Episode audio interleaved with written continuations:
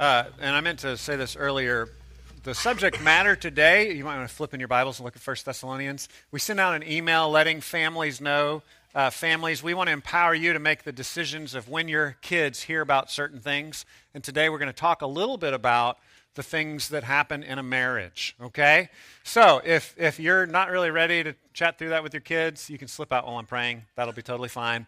Um, want to introduce this section in 1 Thessalonians chapter 4 by reminding you kind of where we've been. The series we're calling Authentic Church. We've looked at what real spiritual transformation looks like in the life of a church. So if you have a Bible, go ahead and open it up to 1 Thessalonians. We'll be in chapter 4 today.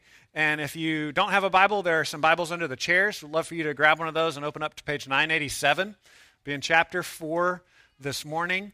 Um, and what I'm going to do is, just because I know some might want to slip out, you may not want to hear the subject today, I'm going to pray for our time before I read the text. I usually have this habit of reading the text and then praying. I'm going to, pray now, uh, and then we'll go back to introducing and reading the text. Let me pray. Father God, we thank you for your word, and we believe that you speak to us through your word and that you speak to us with the authority and relevance of Jesus himself. And so we pray that as we look at your word in 1 Thessalonians 4, that we would hear you well we would listen to you, that we would see ourselves as sitting at the feet of Jesus, that you would strengthen us by your Spirit, and you'd open our minds, and you help us to grow in you. And we pray this in Jesus' name. Amen.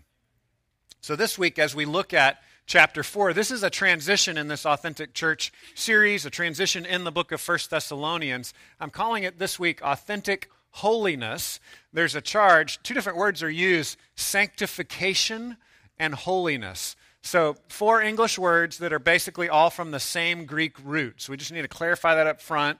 We've got saint and sanctification, right? A saint is not just someone that the church has declared holy, but a saint in the New Testament is anyone that belongs to Jesus. So, a saint in Greek is a holy one. That's what a saint is a holy person, a holy one. And we're made holy by Jesus. So anybody that belongs to Jesus is a saint by the Bible's definition. Um, it's not always how we use it, right? But that's how the Bible uses the word. And then sanctification is our ongoing process of being uh, more saintly or more holy. So that word sanctification is in the text today. And then the word holy, which literally means to be set apart, to be holy, to be more like God, to, to be different, not just